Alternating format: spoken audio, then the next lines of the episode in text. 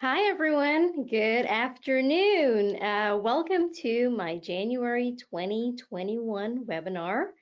And most importantly, Happy New Year. Okay, I am back here in the studio live uh, to start off this year. Um, as some of you may know, I just had a baby girl, and that's the reason I was not doing the webinar live for the last couple of months, but here I am again. And please excuse my tired eyes, but my baby loves to party at night, so you know what that means for me. Anyway, it's good to be back here. Thank you for joining me. Um, we have some really good material for you this year.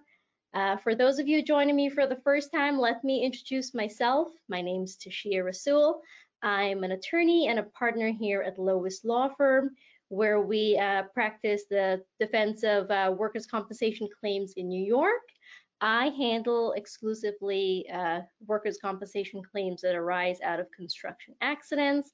I also oversee a team that handles um, only construction workers' compensation claims here at Lois. Um, based on what I know, that's very unique to our firm and the workers' compensation industry, and it allows us to be very focused and experienced in the area, and that's one of the reasons. We also have a construction claims handbook, which came out last year. Um, the image I have here is a 2020 image. I'm sorry, I didn't get the 2021 image here, but there is a 2021 book. So ask me for a copy. I can send you a hard copy. We also have a PDF copy. All right. So let's get into it. What will we discuss today? We're going to talk about the benefits of coordination between the workers' compensation claim and the general liability claim that arises out of a, uh, a construction work accident. We'll talk about tactics that benefit the employer, reduction of litigation costs, avoiding collateral estoppel, and very importantly, reaching global settlements.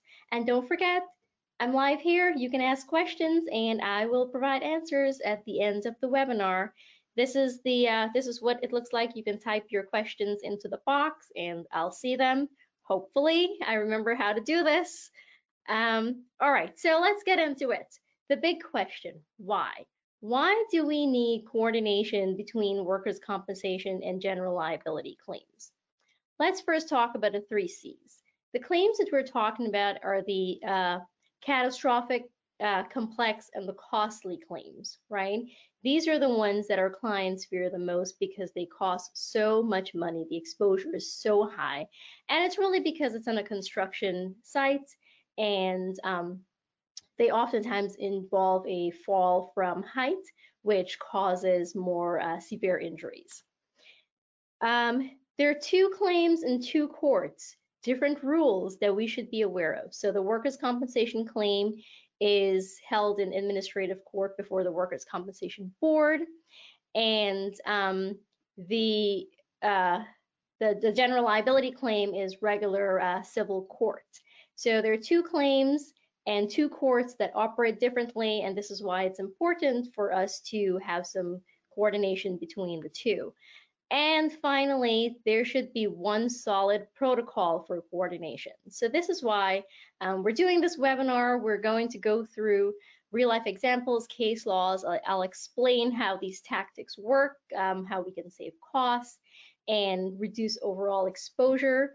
And also this year, I'm going to do a focus on Burns and Kelly. It's important that we understand the um, uh, the, the, the value or the importance of Burns and Kelly and how to calculate it.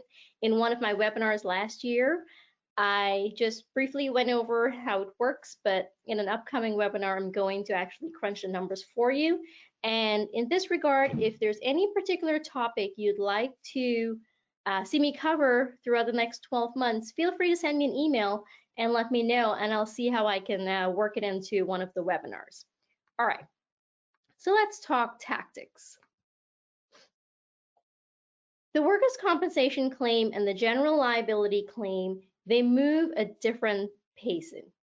The workers' compensation claim is very, very, very quick moving. It's fast. Uh, a workers' compensation claim can go from accident to trial within as little as 30 days. On the other hand, The workers' compensation claim, when it ends at like a year and a half or two years, that's when the general liability claim is starting. And this is why it's important to uh, to understand the difference because the information that you gather, all of the evidence that you get uh, you gather in the workers' compensation claim, all of the findings made in the workers' compensation claim can impact the general liability claim, which is starting towards the end of the workers' comp claim. So it's very important to start off the workers' comp claim on the right foot, to start investigation right away, to get the evidence all in place, so as to build up uh, um, whatever you need for the general liability claim to share it with general liability counsel, and hopefully they can use it to reduce their exposure. Because let's face it, in the workers' compensation side, the exposure can be a couple hundred thousand dollars. I know that's a lot, but on the general liability side, they can be millions and millions of dollars. And even if we can save our client $1 million by using information from the workers' compensation claim, that's a lot, a, a lot of savings to our clients. Um, there's also differences in timelines and disclosure rules. Uh, like I mentioned, the workers' comp claim, it can go from the beginning to, from the day of the accident to a trial within 30 days it can conclude within a year. Disclosure rules are different. They're more relaxed in workers' compensation claims. Uh, the rules of evidence don't quite apply, like the federal rules of evidence. Um, a classic example is with uh, with regards to surveillance videos in workers' compensation claim. Those are um, if you obtain covert surveillance of a claimant, you're not obligated to disclose it until uh, after you decide that you want to. Um, if you don't want to disclose it, you don't have to. However, on the general liability side, once the attorneys have knowledge of it and they know about it, uh, they have to disclose it. So that's that's one example of the big difference between the disclosure rules between workers' comp and general liability. Um, there's also disparities in claimants' counsel domain competence and motivation. So generally, the workers' compensation attorney for the claimant is different from the general liability attorney. However, I will tell you, we are seeing more and more of the GL firms handling workers' compensation claims. And we can very well use this to our advantage because they do not quite know the ins and outs of how the workers' comp claim works. Um, so we do have to focus on that. Their motivation is usually for global settlement. They want to prevent uh, fraud findings. They get so scared when they hear about fraud findings because that impact their exposure, and they are fighting more to, um, you know, increase the exposure on their end. Whereas in a regular workers' compensation claim where there's not a general liability claim, it's really just the claimant's workers' comp attorney trying to get their fee, trying to get a little settlement out of it, and just move on. And because of this, we've seen the, the workers' comp claims that arise out of a construction accident, they tend to drag on more. This is because the GL claim is usually, um, it takes longer to finish and they're trying to add on body parts and do more surgeries and just overall increase the exposure. And finally, the biggest tactic of all, create jeopardy. Unfortunately, the workers' compensation system in New York is favored in, in, in, in the claimant's favor. However, our goal, and this is what we do here every day at Lois, is to just create jeopardy in the case, right? There are lots of good wins, win often, but I think the ultimate goal is to really create jeopardy. And how do we create jeopardy?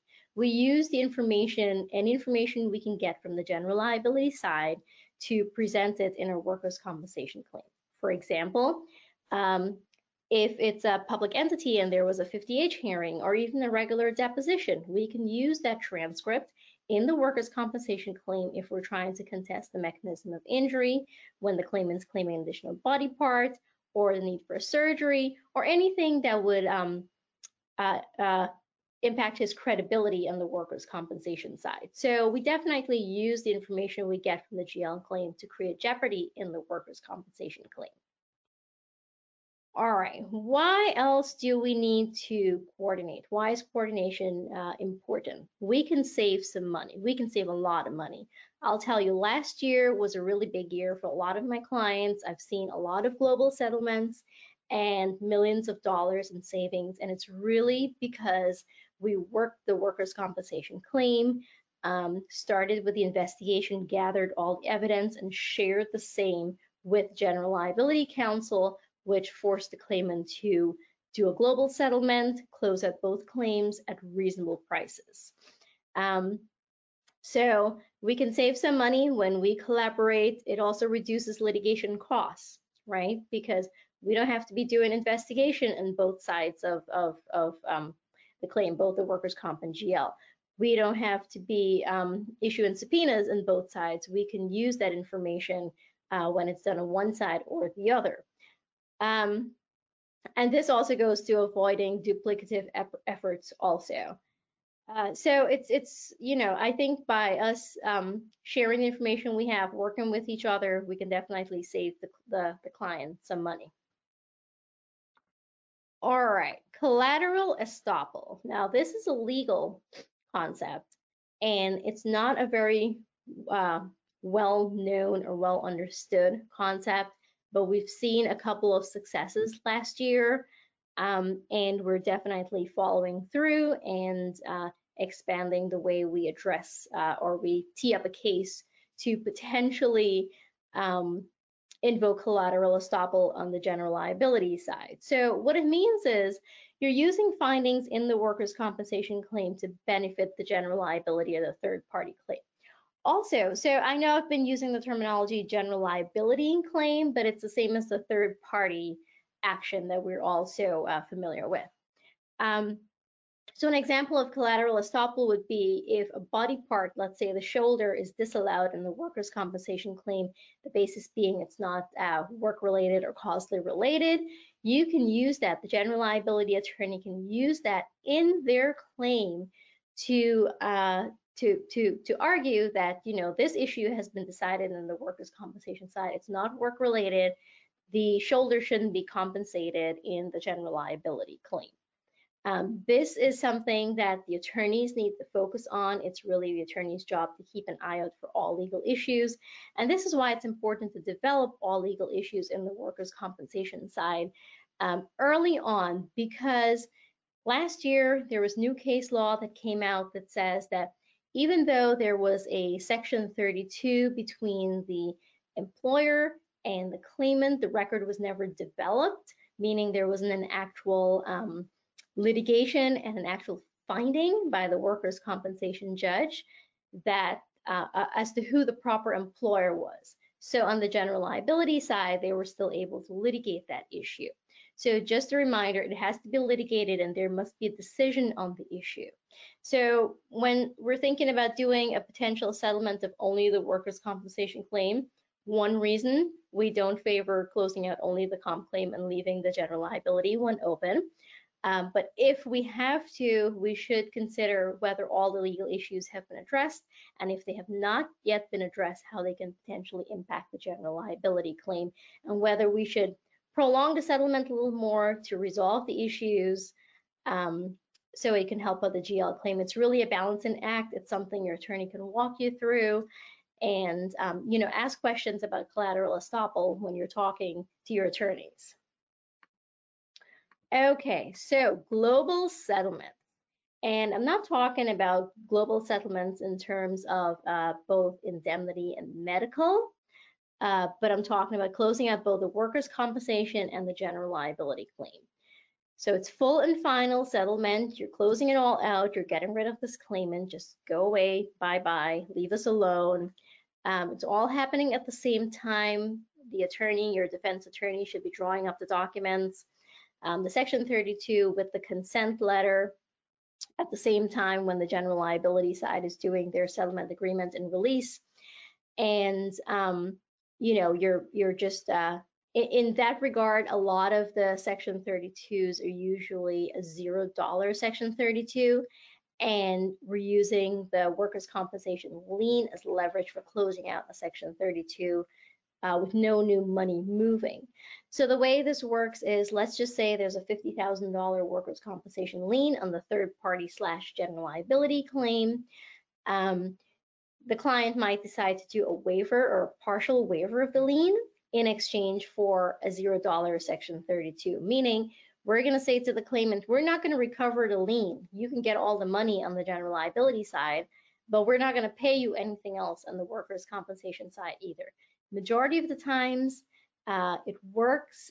Once in a while, the claimants are hesitant to do that because they want to leave the medicals open for whatever reason, or their attorneys who are not collaborating with their general liability attorneys um, are not getting a fee, and it creates a little bit of an issue in that regard. However, most of the time, global settlements, they go through very smoothly. The claimants want to do them, the attorneys want to do them, but, oops, they're generally, the issue is generally not raised unless we raise it because a lot of times the workers' compensation attorneys are interested in closing out only their claim and um, the uh, the general liability attorney is interested in clo closing out only their claim. So we as the workers' comp defense attorneys, at least this is what we do here at Lois, said, hey, hey, client, why don't we try to do a global settlement?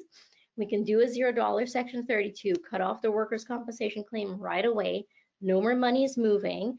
We can negotiate the lien and you end up saving probably hundreds of thousands of dollars on the workers' comp in exchange for giving the claimant, let's say, a $50,000 lien waiver on the general liability claim. All right, so this is um, this is this is a really big reason why we collaborate. Uh, we've seen over and over for the past uh, several years, our clients are moving towards more global settlement, and we've seen, I'm not even kidding, millions of dollars of savings on both the general liability and the workers' comp side uh, combined. All right, so that was just my overview of what we're going to talk about this year. The focus of the webinar is going to be collaboration between the workers' compensation and the general liability claims. Now, I've been doing this for several years now, um, the, the, focus on construction claims. Uh, my team's been doing it. We've seen lots and lots of different kinds of cases, different values. We've seen lots of fraudulent cases. We've seen uh, legitimate cases that, um, you know, even though there are severe injuries, there are ways we can curb exposure. And it really boils down to us communicating with a general liability attorney. Um, we're gonna, I'm gonna go through, you know, the, the wrap-up policies and the, the general client and how it works and to set up your uh, set up your team and how to contact your team and how to communicate with your team and the issues and the questions you should be asking and the evidence you should be getting, the questions you should be asking your attorney, the things your attorney should be saying to you. If they're not saying certain things to you, then I think you need to give me a call um, because as your workers' comp defense attorney, uh, there are certain things they should be focusing on in these construction claims. Um, this year, we're going to take uh, a look also at risk reduction transfer schemes. Like I said, we're going to talk about the wrap-ups, the OCIPs and the CCIPs. The majority of the construction claims in New York are under a wrap-up policy. Um, we're going to go through insurance policy and coverage issues. We see this all the time.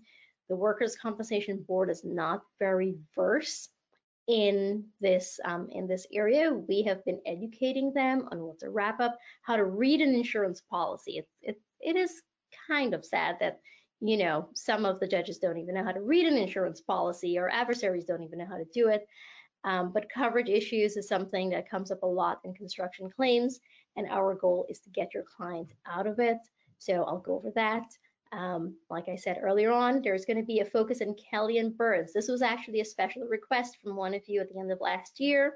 Um, so I will be putting together that webinar and I'll talk about uh, case law and real life examples of things we see here with Lois and the thing, the cases my, my team's handling and the outcomes and, you know, the things that we learn um, ab about the board. We're going to share all of those with you this year. So once again, if you have any questions, um, type them into the box. If not, um, you can also email me at trasul at loisllc.com and I'll get back to you. but I hope you're going to join me for the rest of the year. If there's a particular question or a particular topic you want me to focus on, even if it's a general uh, workers' compensation topic, there is a way I can, um, excuse me, I can incorporate it into the construction webinar. Because remember, the construction uh, workers' compensation claims, they're workers' compensation claims, right? It's it's just that they're um, so so many more nuances and moving parts, and this is why we focus so heavily on how to handle them, how to defend them, and how to collaborate with GL. So even if it's a general workers' comp claim, you can um, workers' comp claim question. Definitely send send me a proposed topic or uh, you know an idea, and I'll work it into one of my webinars. Um, all right, so let's see if there are any questions. I see a question from Lee. And okay, all right, good. So Lee asks, can you include in Kelly and Burns the proper consent letter? Okay, so if that's something um, you want me to focus on, Lee, I'm definitely going to. All right, your wish is my command. I'm going to um, do, uh, I guess, an anatomy of a consent letter and how it should be done and all of the information that should be included in it we do these all the time. They differ based on the circumstances. So you got it. I'll do it. Thank you for uh, giving me that idea. If there's any other ideas out there, let me know. I don't see any questions, any other questions. Um, so I guess I did a good job doing this overview. I hope you're all still watching and didn't fall asleep with me today. Anyway, so I'll see you guys here next month on February 1st um, for the next webinar. Again, I'll be live here in the studio. Have a happy new year. Stay safe, everyone, and thanks for joining me.